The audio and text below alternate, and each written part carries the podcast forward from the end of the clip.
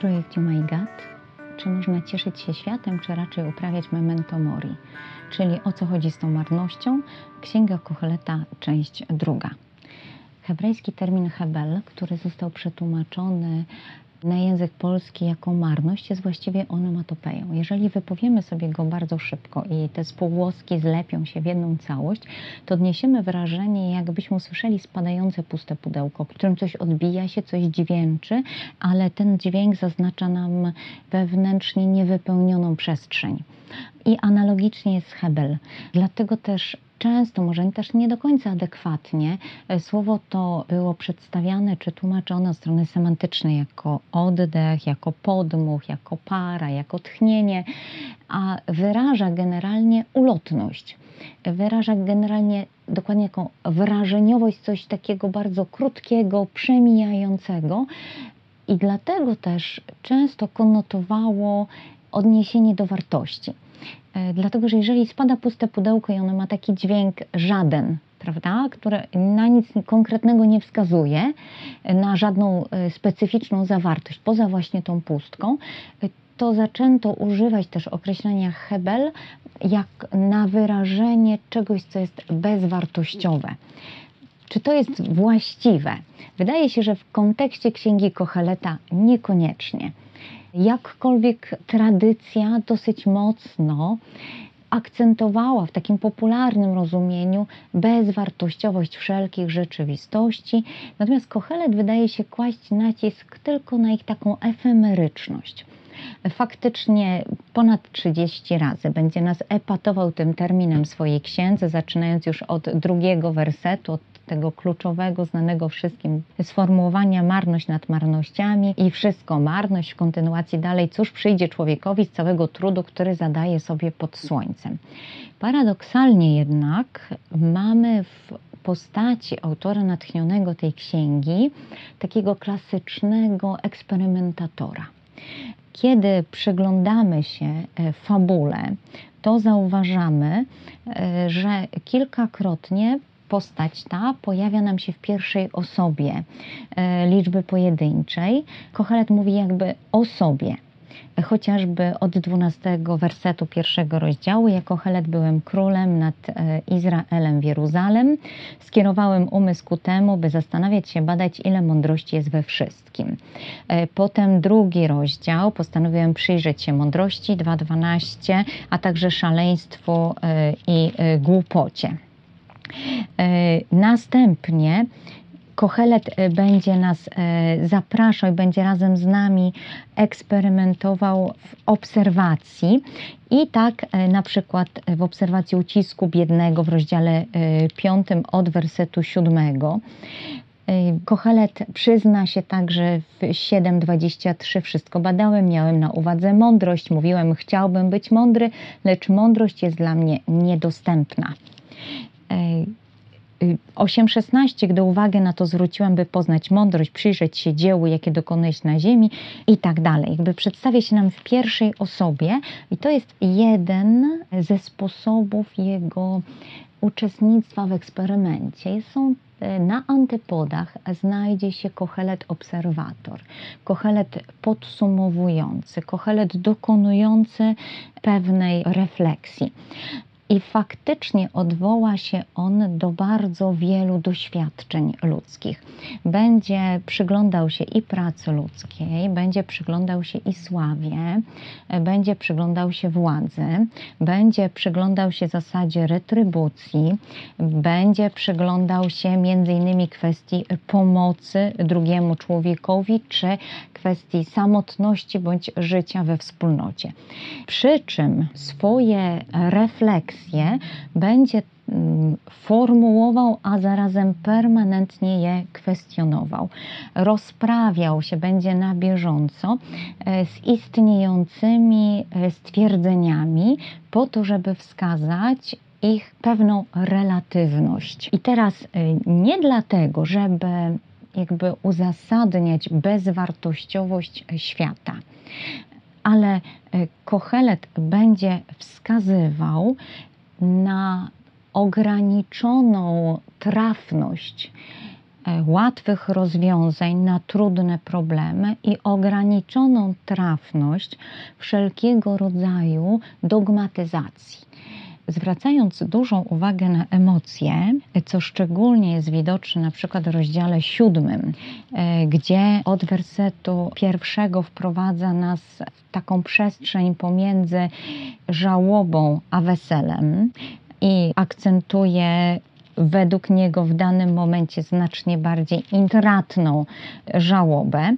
Potem, odwołując się do różnego rodzaju emocji w stylu ciesz się, doznawaj radości, e, gdyż nic lepszego pod słońcem, jak chociażby w ósmym rozdziale, e, w wersecie 15 e, czy w 9, 7 dalej, więc weselu swój chleb spożywaj, w radości pij swoje wino, czy potem używaj życia z niewiastą. W ten sposób jakby wprowadzając nas w różne emocje, Kochelet będzie zaznaczał, że poszczególne doświadczenia są wyjątkowe, są nacechowane bardzo silnie uczuciowo, w związku z czym wysnuwanie ogólnych twierdzeń, zawsze obowiązujących, w oparciu o partykularne doświadczenia, musi być, potwier- jakby, musi być poprzedzone ogromną refleksją i w pewien sposób też będzie sugerował pewnym dystansem. Kochelet w 7:21 zasugeruje nam na przykład nie zwracaj uwagi na wszystkie rozmowy, jakie się prowadzi, abyś czasem nie usłyszał, jak ci złorzeczy twój sługa. Bo przecież często, jak sam wiesz, ty także innym złorzeczyłeś. Niby taka partykularna sytuacja, ale pachnie tu dobrym humorem i takim, takim zdrowym spojrzeniem z boku.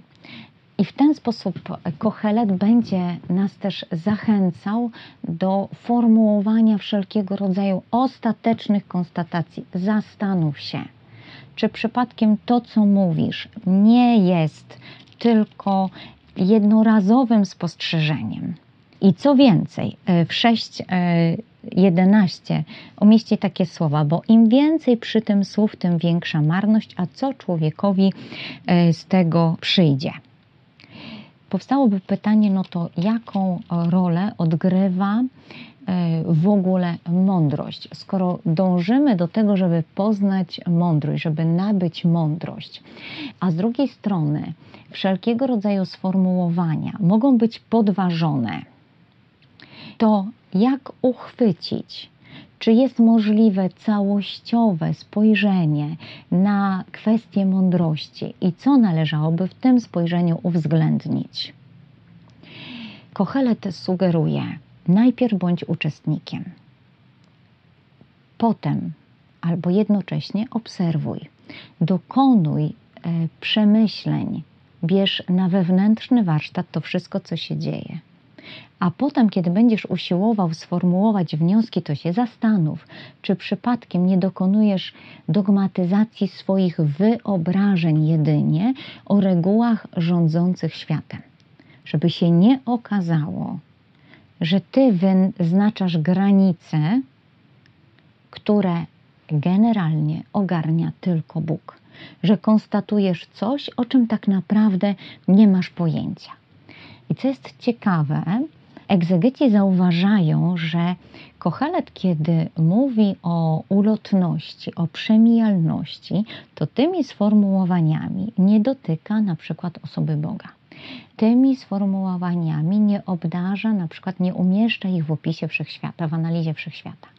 I ulotność i marność, czyli Hebel, ta pewna pustka, tchnienie, nie znajduje się również w opisie śmierci odnosi je zaledwie do tego, co wiąże się e, z ludzkim życiem. Tak jakby chciał e, wykazać pewną paradoksalność ludzkich doświadczeń.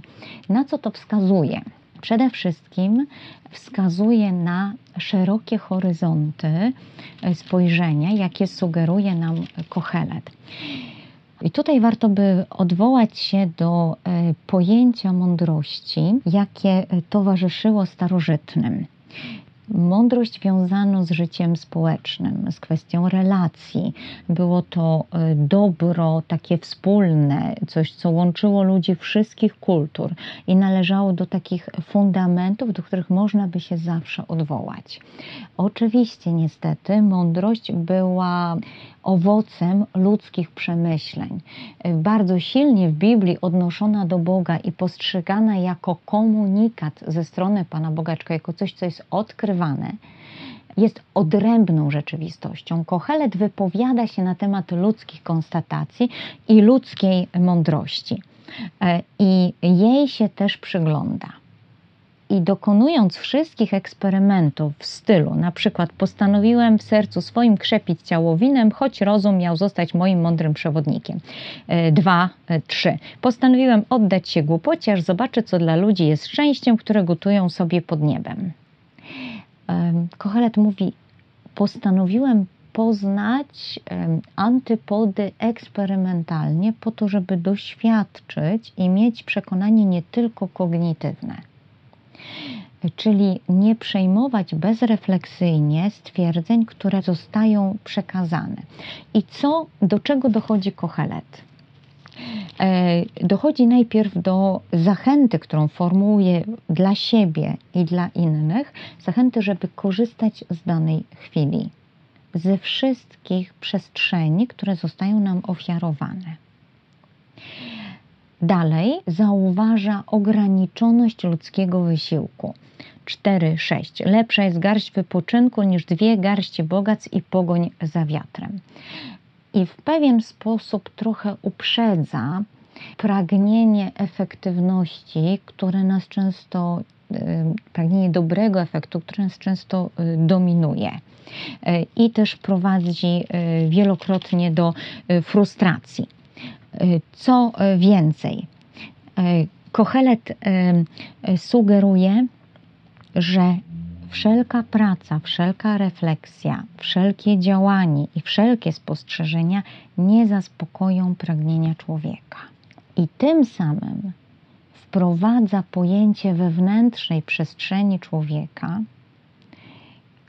może zostawiając nam też margines na stwierdzenie, że przecież skoro Bóg nas stworzył na swój obraz i podobieństwo, to nie jest możliwe, żeby jakakolwiek z ziemskich rzeczywistości była w stanie nas całkowicie wypełnić i zaspokoić. Dlatego wracając do Kocheleta, do rozdziału 6, wersetu 7, wszelka praca człowieka jest dla jego ust, a jednak jego pragnienie niezaspokojone. Lepsze jest to, na co oczy patrzą, niż niezaspokojone pragnienie, to również jest marność i pogoń za wiatrem przestrzeń wewnętrzna człowieka jest na tyle duża, że będzie permanentnie złakniona, e, że permanentnie będzie oczekiwała nasycenia, ale zyska je jedynie od osoby Boga. Dlatego czasem Kohelet również nam zasugeruje, na przykład jak w siódmym rozdziale, w ósmym wersecie, lepszy jest koniec mowy niż jej początek. Lepszy jest umysł cierpliwy niż pyszny. Nie mów, jak to się dzieje, że dawne dni były lepsze niż obecne, bo e, niemądrze się o to pytasz.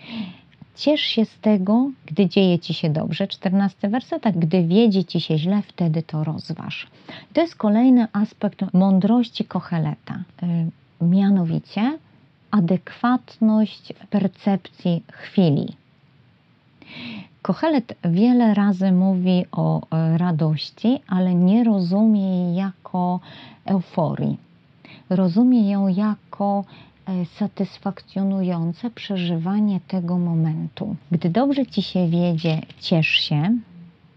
Dalej, chociażby e, stwierdzenie: Sławiłem więc radość, bo nic dla człowieka lepszego pod słońcem, niż żeby jadł, pił i doznawał radości, i by go to cieszyło w jego trudzie za dni jego życia. Jest to ciekawe, dlatego że formułuje nam stwierdzenie, e, żeby nie pomijać teraźniejszości, a zarazem posiadać bardzo dogłębnie świadomość ulotności efektów naszej pracy, ulotności wysiłków, ulotności wiedzy, a przy czym przekonanie o wielkości przestrzeni, którą zostaliśmy obdarzeni. Kochelet e, czasami miewa czarny humor, jak w pierwszym e, rozdziale, e, w siedemnastym wersecie, gdzie mówi: Postanowiłem poznać mądrość i wiedzę, szaleństwo i głupotę. Poznałem, że również to jest pogonią za wiatrem. Kolejny werset osiemnasty, bo wielkiej mądrości wiele utrapienia, kto pomnaża wiedzę, pomnaża cierpienie.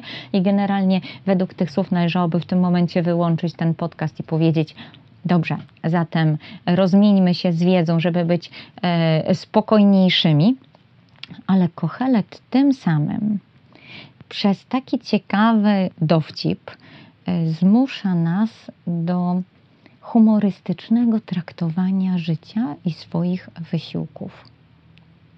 Zatem, jeżeli byśmy sobie zadali pytanie, czy memento mori, czy radość, to Kochelet chyba poradziłby nam otwartość, niedogmatyzowanie własnych wyobrażeń, nie trzymanie się kurczowo stwierdzeń, percepcja, e, myślenie, przebijanie się przez emocje, odwaga poznawania, odwaga weryfikacji, korzystanie z rzeczywistości a zarazem przekonanie, że jesteśmy instatu fieri w permanentnym rozwoju.